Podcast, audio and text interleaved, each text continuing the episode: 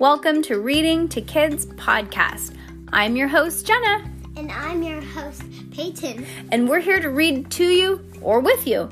We know that sometimes moms and dads don't always have the time or the motivation to read to their kids each night, and we know how important it is. So, on those nights that you're not in the mood, we're going to do it for you. Can't wait to read with you. Good job, Peyton. High five.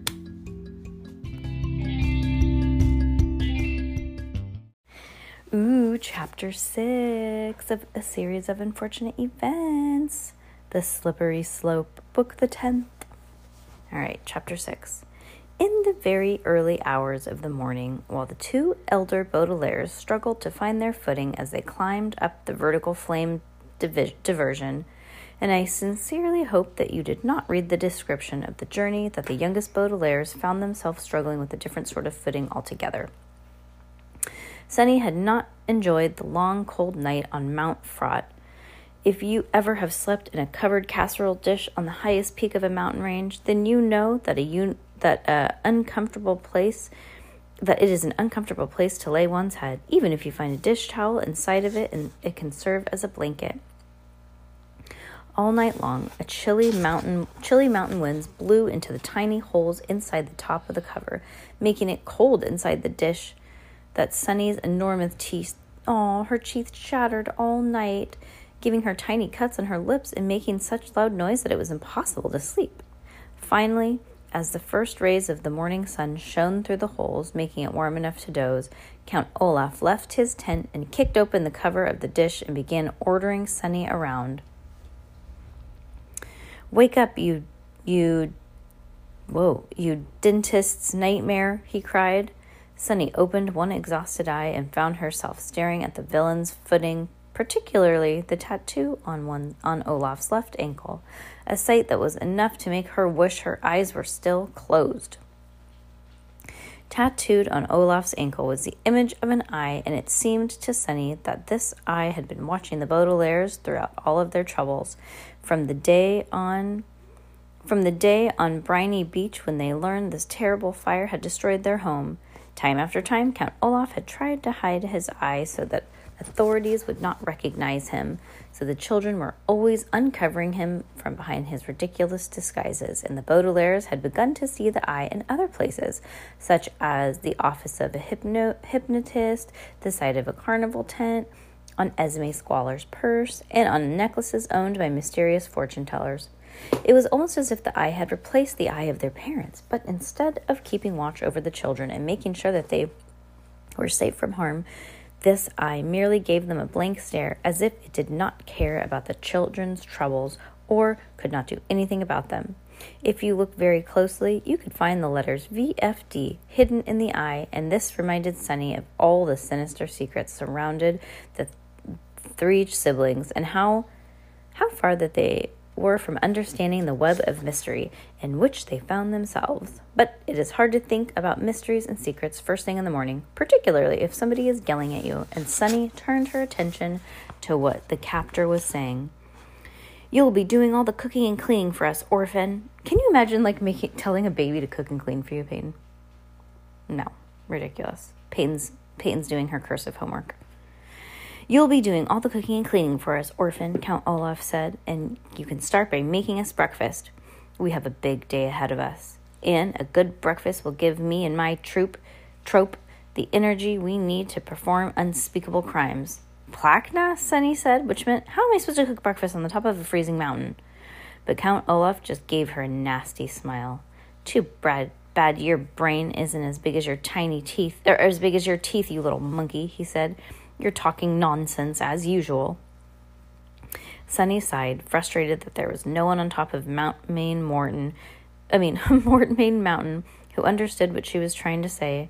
Translo, she said, which meant just because you don't understand something doesn't mean that's doesn't mean that it's nonsense.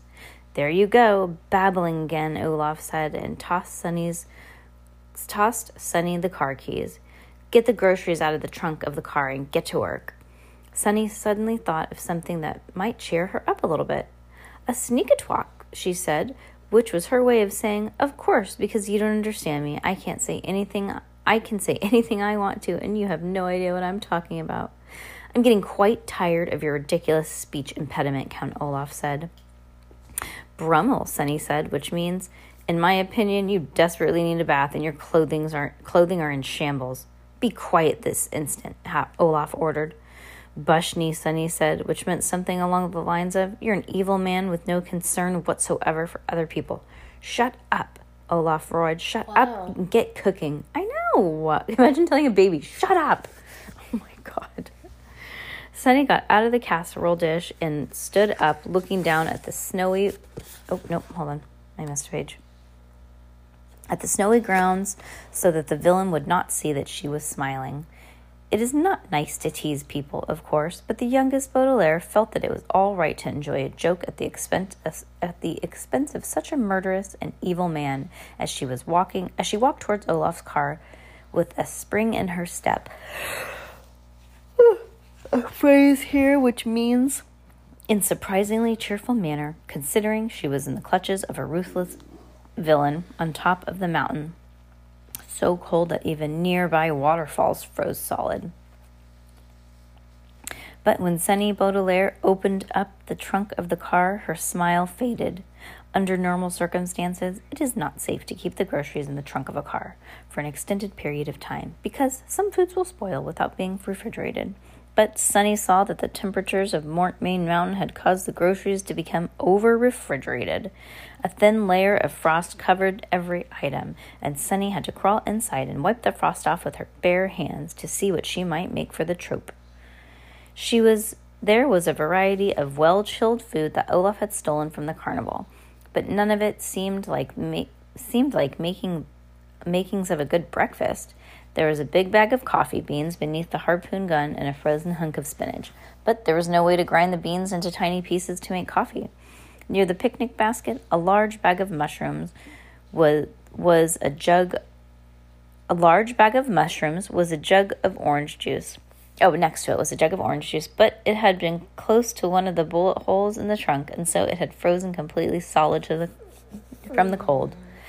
It had frozen completely solid to the cold, and after Sunny had moved aside the three chunks of cold cheese, a large can of water, chestnuts, and an eggplant as big as herself, she finally found a small jar of boysenberry jam, a loaf of bread that she could use to make toast, although it was so clo- cold it felt like more of a log than breakfast ingredients.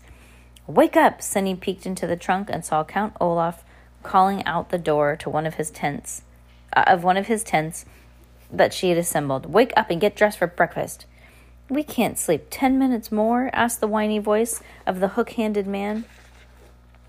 I'm having a lovely dream about, about sneezing without covering my nose and giving everybody else germs. okay. Absolutely not, Olaf replied. I have lots of work for you to do. But Olaf, Esme Squalor, emerging from the tent, had shared with Count Olaf her hair was in curlers and she was wearing a long robe, robe and a pair of fluffy slippers. Hold on, let me check this for a minute. And a pair of fluffy slippers. Hold on. Okay.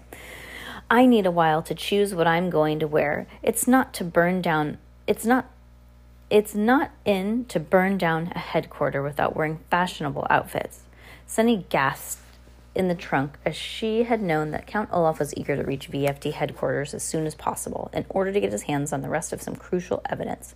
But it had not occurred to her that he would combine this evidence by grabbing with his usual promania, a word here which means, oh, pyromania, love of fire, usually the product of deranged of a deranged mind. I can't imagine why you'll need all of this time, was Count I can't imagine why you need all this time, was Count Olaf's grumpy reply to his girlfriend. After all, I wear the same outfit for weeks at a time, except when I'm in disguise, and I look almost unbearably handsome. Well, I suppose you have a few minutes before breakfast is ready. Slow service is on one of the inva- disadvantage of having an infant for a slave. Olaf strode to the car and peered at Sunny, who was still clutching a loaf of bread. Hurry up, Big Mouth, he growled at Sunny. I need a nice hot meal to take the chill out of the morning. Unfeasy, Sunny cried. By unfeasy, she meant To make a hot meal without any electricity, I need fire, and expecting a baby to start fires all by herself on top of a snowy mountain is cruelly impossible and impossibly cruel. But Olaf merely frowned. Your baby talk is really beginning to annoy me, he said. Jean, Sunny said to make herself feel better. She meant something along the lines of, Additionally, you ought to be ashamed of yourself for wearing the same outfit for weeks at a time without washing it. But Olaf merely scowled at her and walked back to his tent. Sunny looked at the cold ingredients and tried to think. Even if she hadn't had been old enough to start a fire by herself, Sunny had been nervous around flames since the, since the fire that destroyed the Baudelaire mansion. But as she thought of the fire that destroyed her own home, she remembered that something her mother had told her once. They had they had both been busy in the kitchen, and Sunny's mother was busy preparing for a fancy luncheon. And Sunny was busy dropping a fork on the floor over and over again to see what kind of sound it would make. The luncheon was due to start any minute, and Sunny's mother would quickly was quickly mixing up a salad of sliced mango, black beans, chopped celery mixed with black pepper, lime juice, and olive oil.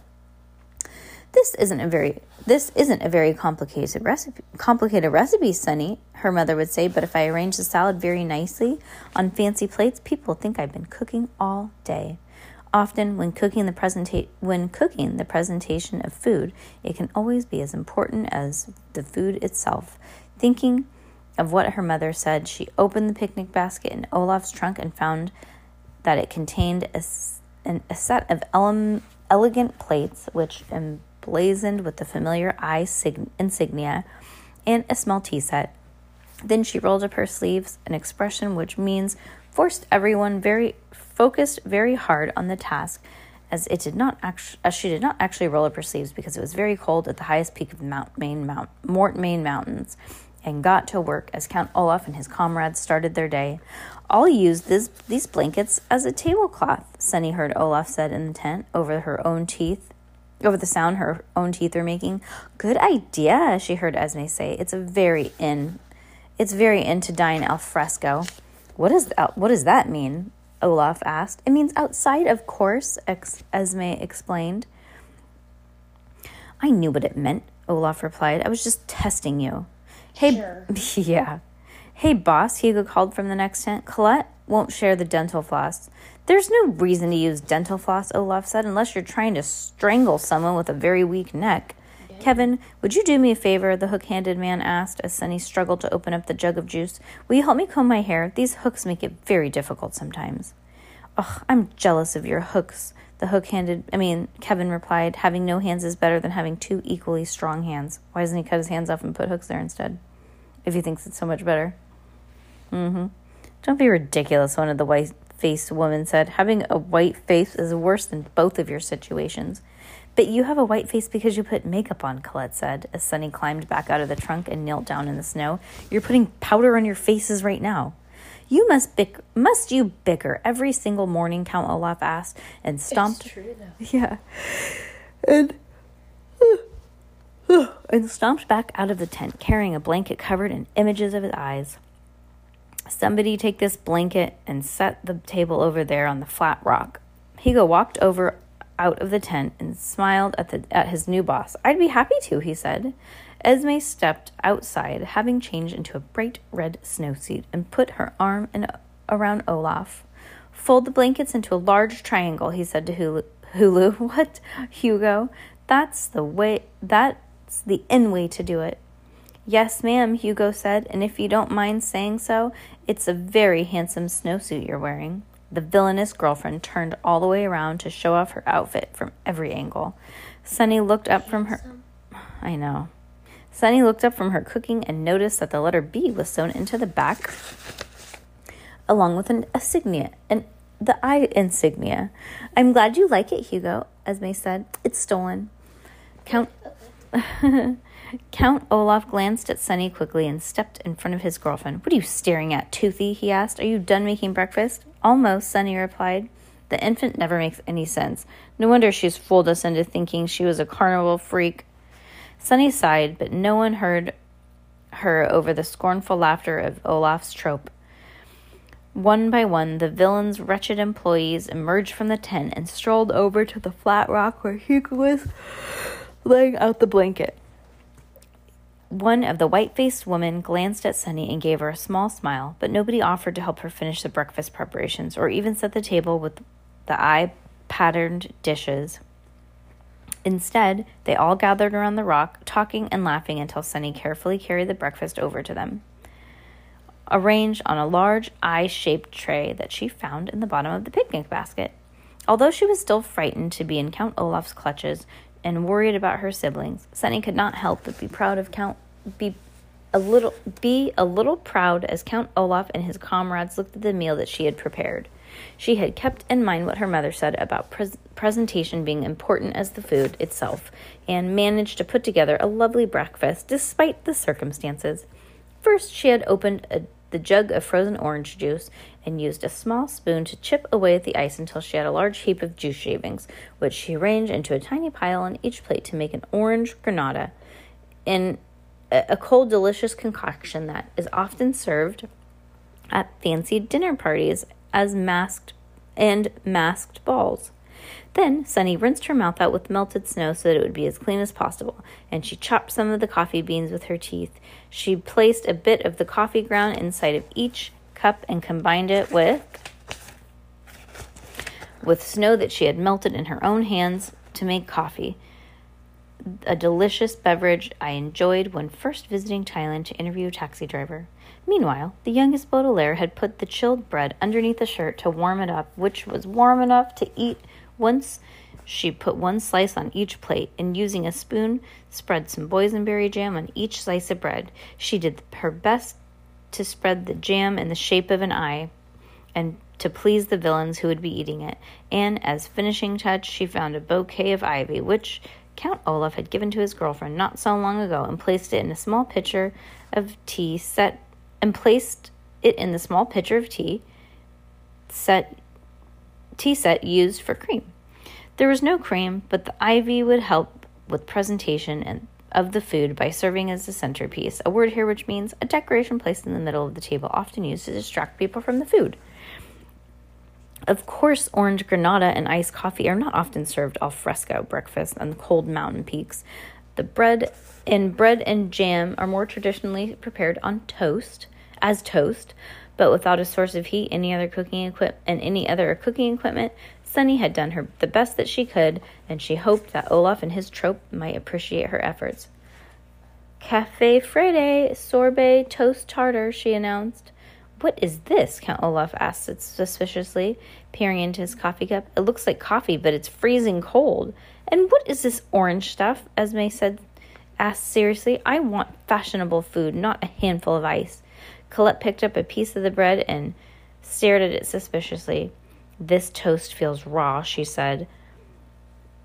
well, duh. Is it safe to eat raw toast? Of course not, Hugo said. I bet that baby is trying to poison us. Actually, the coffee isn't bad, one of the white faced women one of the white faced women said, even if it's a little bitter. Could someone please pass the sugar? Sugar? shrieked Count Olaf, erupting in anger. He stood up and grabbed the end of the blanket and pulled as hard as he could, scattering all of Sunny's hard work. Food, beverages, and dishes fell everywhere, and Sunny had to duck to avoid getting hit in the head with flying fork. All the sugar in this world couldn't save this terrible breakfast, he roared, and then leaned down so that his shiny eyes stared right at Sunny. I told you to make a nice hot breakfast, and you gave me cold, disgusting nonsense, he said, with his smelly breath making the cl- a cloud in the chilly air. Don't you see how high we were up, you saber-toothed papoose? If I threw you off Mount Fra- Fraught, you'd never survive. Olaf, Esme said, I am surprised at you. Surely you remember that we'd never get the Baudelaire of fortune if you toss Sunny off of the mountain. We have to keep Sunny alive for great, the greater good. Ugh, yes, yes, Count Olaf said. I remember. I'm not going to throw the orphan off the mountain. I just wanted to terrify her. He gave Sunny a cruel smirk and then turned to the hook handed man. Walk over to that frozen waterfall, he said, and crack the hole in the ice with your hook. The stream is full of stricken salmon. Catch enough for all of us and give the baby, and we'll give the baby, we'll have the baby prepare us a proper meal. Good idea, Olaf, the hook handed man said, standing up and walking towards the icy slope. You're as smart as you are intelligent. Sak sushi, sake sushi, Sunny said quietly, which is which meant I don't think that you're going to enjoy salmon if it's not cooked. Stop your baby talk and wash those dishes, Olaf ordered. They're covered in lousy food. You know, Olaf, said the white faced woman who asked for sugar, it's none of my business, but we might not we might put someone else in charge of cooking. It was probably difficult for a baby to prepare a hot breakfast without a fire. But there is a fire, said a deep, low voice, and everyone turned to see who had arrived. Having the aura of menace is like having a pet weasel because you rarely meet somebody who has one, and when you do, it makes you want to hide under the coffee table. An aura of a menace, of menace is simply a distinct feeling that the evil accompanies the arrival of certain people, and very few individuals are evil enough to prepare, to produce an aura of menace, an aura of menace that the three Baudelaires had felt the moment they had met him, but a number of other people seemed seemed to sense that the villain villain was in their midst even when Olaf was standing right next to them, with an evil gleam in his eye. But when the two visitors arrived at the highest peak of Mortmain Mountains, their aura of menace was unmistakable. Sunny gasped when she saw them. Esme Squalor shuddered at the snowsuit. The members of Olaf's troop, all except the hook-handed man who was busy fighting for salmon, was so lucky enough to miss the visitors' arrival, gazed down at the snowy ground rather than take a further look at them. Olaf himself looked a bit nervous at the man and the woman as their aura of menace drew closer and closer. And even I at this time can feel the aura of menace so strongly that writing about these two people, I dare not say their names, and it will instead refer to them the way everyone who dares to refer refer to them as the man with a beard but no hair and the woman with hair but no beard. It's good to see you, Olaf, the deep voice continued, and Sunny realized that the voice belonged to a sinister looking woman. She was dressed in a suit made of strange blue fabric that was very shiny and decorated with two large pads, one on each shoulder.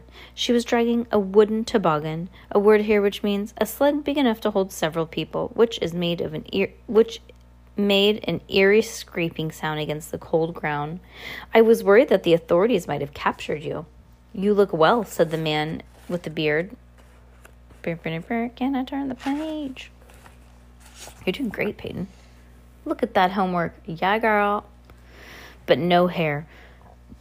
He was dressed identically to the woman with no hair, with hair but no beard, but his voice was very hoarse, as if he'd been screaming for hours and could hardly talk. It's been a long time since we've laid, eye, laid eyes on one another. The man gave Olaf a grin, and it made him seem even colder than the mountain peaks. Then stopping, then stopped and helped the woman lead against the toboggan, against the lean the toboggan against the rock where Sunny had served breakfast. The youngest Baudelaire saw that the toboggan was painted with the familiar eye insignia and had a few long leather straps, presumably for steering. Count Olaf coughed lightly into his hand, which is something that most people do when they cannot think of what to say. Hello, he said a little bit nervously. Did I hear you say something about a fire?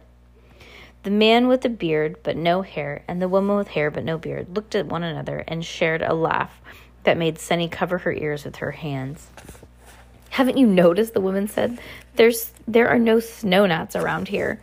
Well, we noticed that, Esme said. I thought there may be snow gnat that maybe snow gnat snow gnats were no longer in. Don't be ridiculous, Esme, said the man with the beard but no hair. He reached out and kissed Esme's hand, which Sunny could see was trembling. The gnats aren't around because they can smell smoke.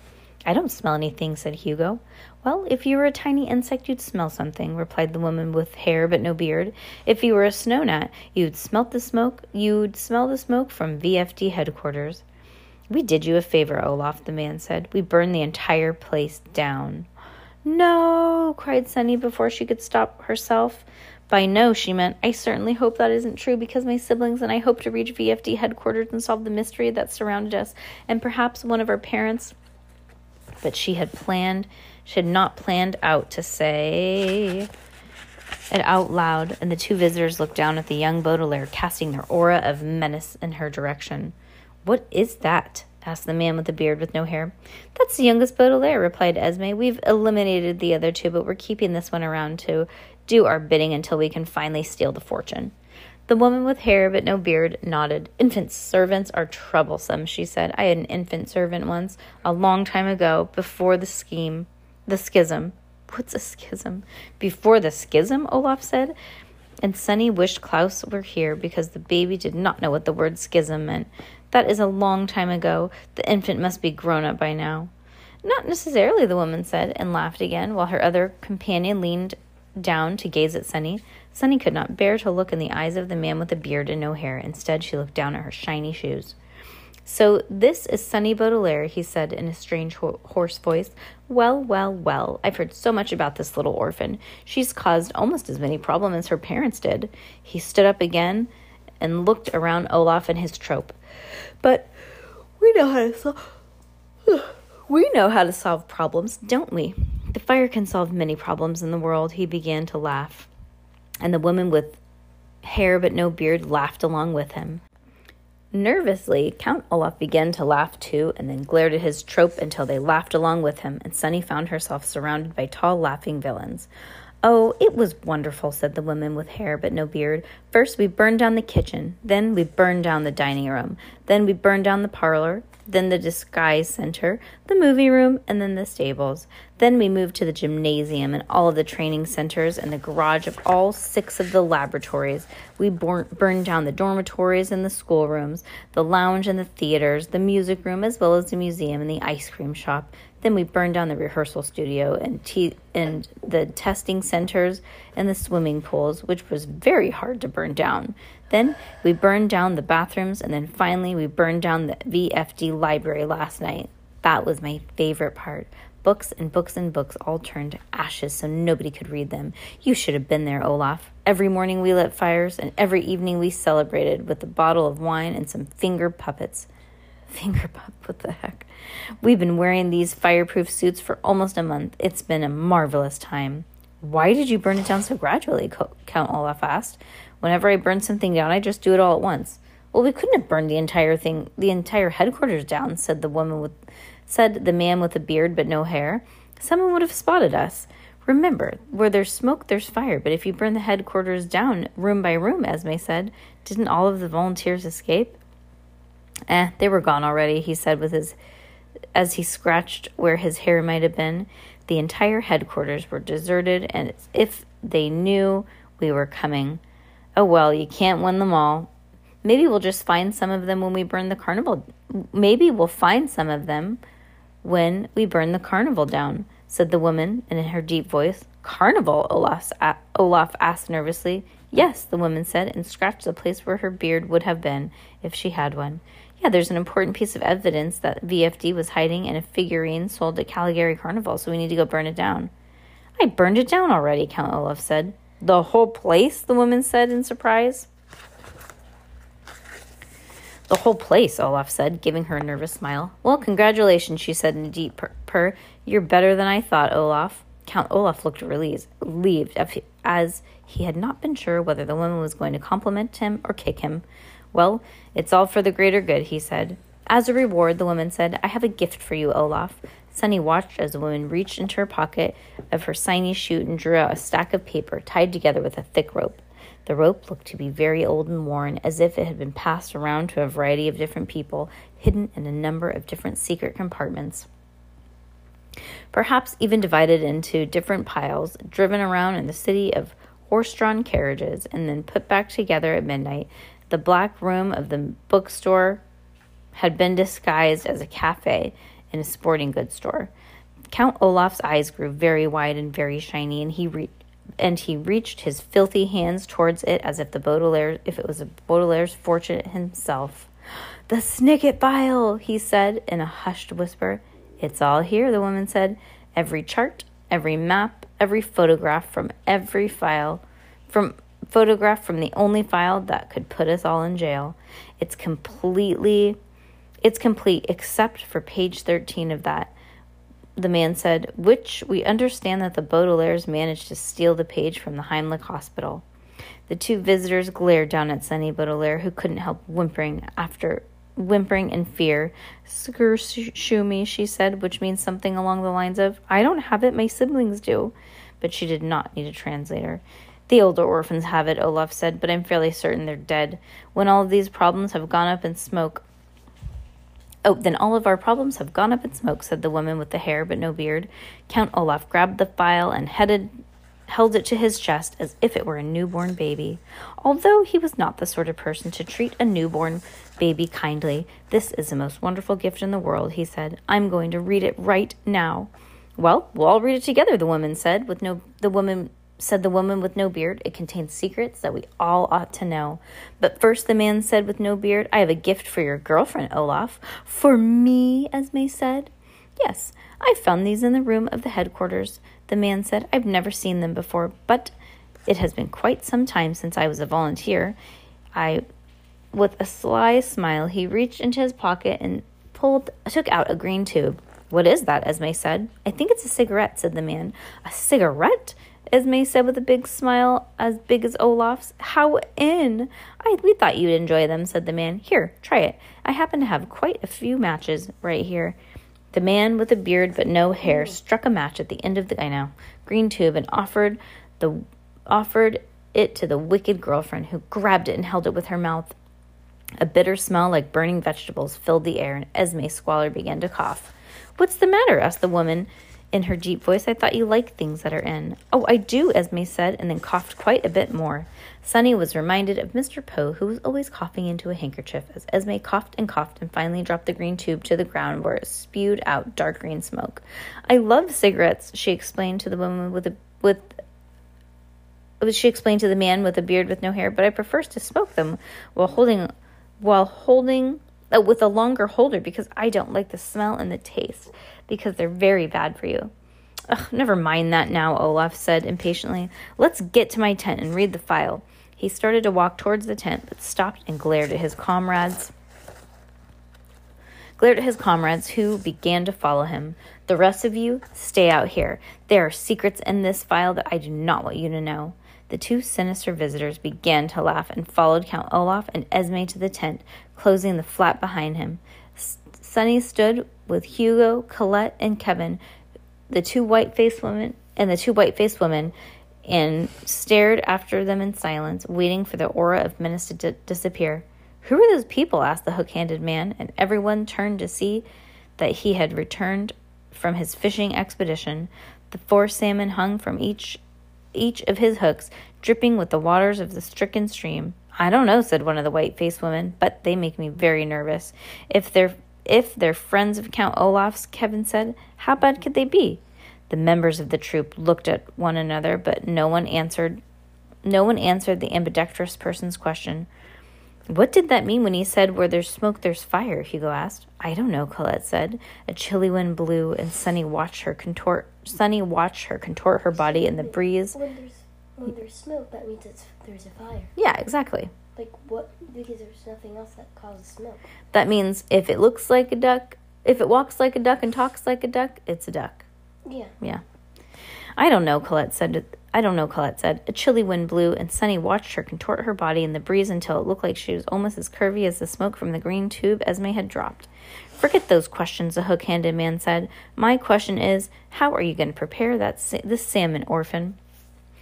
Olaf's henchman was looking down at Sunny, but the young at but the youngest Baudelaire did not answer for a moment. Sunny was thinking was thinking, and her siblings would have been proud of her for the way she was thinking. Klaus would have been proud because she was thinking about the phrase "where there's smoke, there's fire" and what might have what it might have meant. And Violet would have been proud because she was thinking about salmon that the hook-handed man was holding and what she might invent that would help her. Sunny stared at the hook-handed man and thought as hard as she could, and she felt almost as if the siblings were with her. Klaus helping her and thinking about it, think her. Oh my gosh, Klaus helping her think about a phrase, and Violet helping her think about an invention.